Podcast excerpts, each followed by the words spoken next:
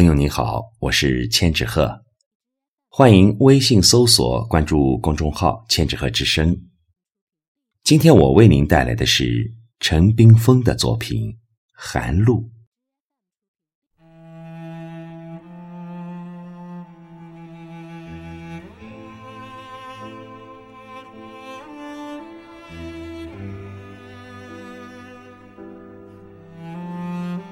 是不是到时候了？我们该向南方出发。天空出现我们的阵型，一会儿是一，一会儿是人。是不是到时候了？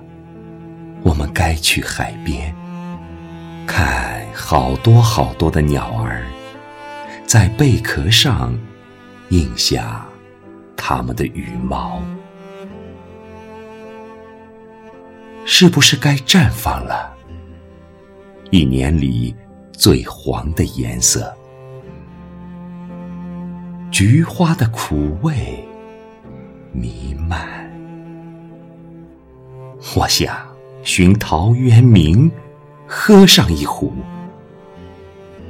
是不是再加件秋衣，预防那渐进的寒意？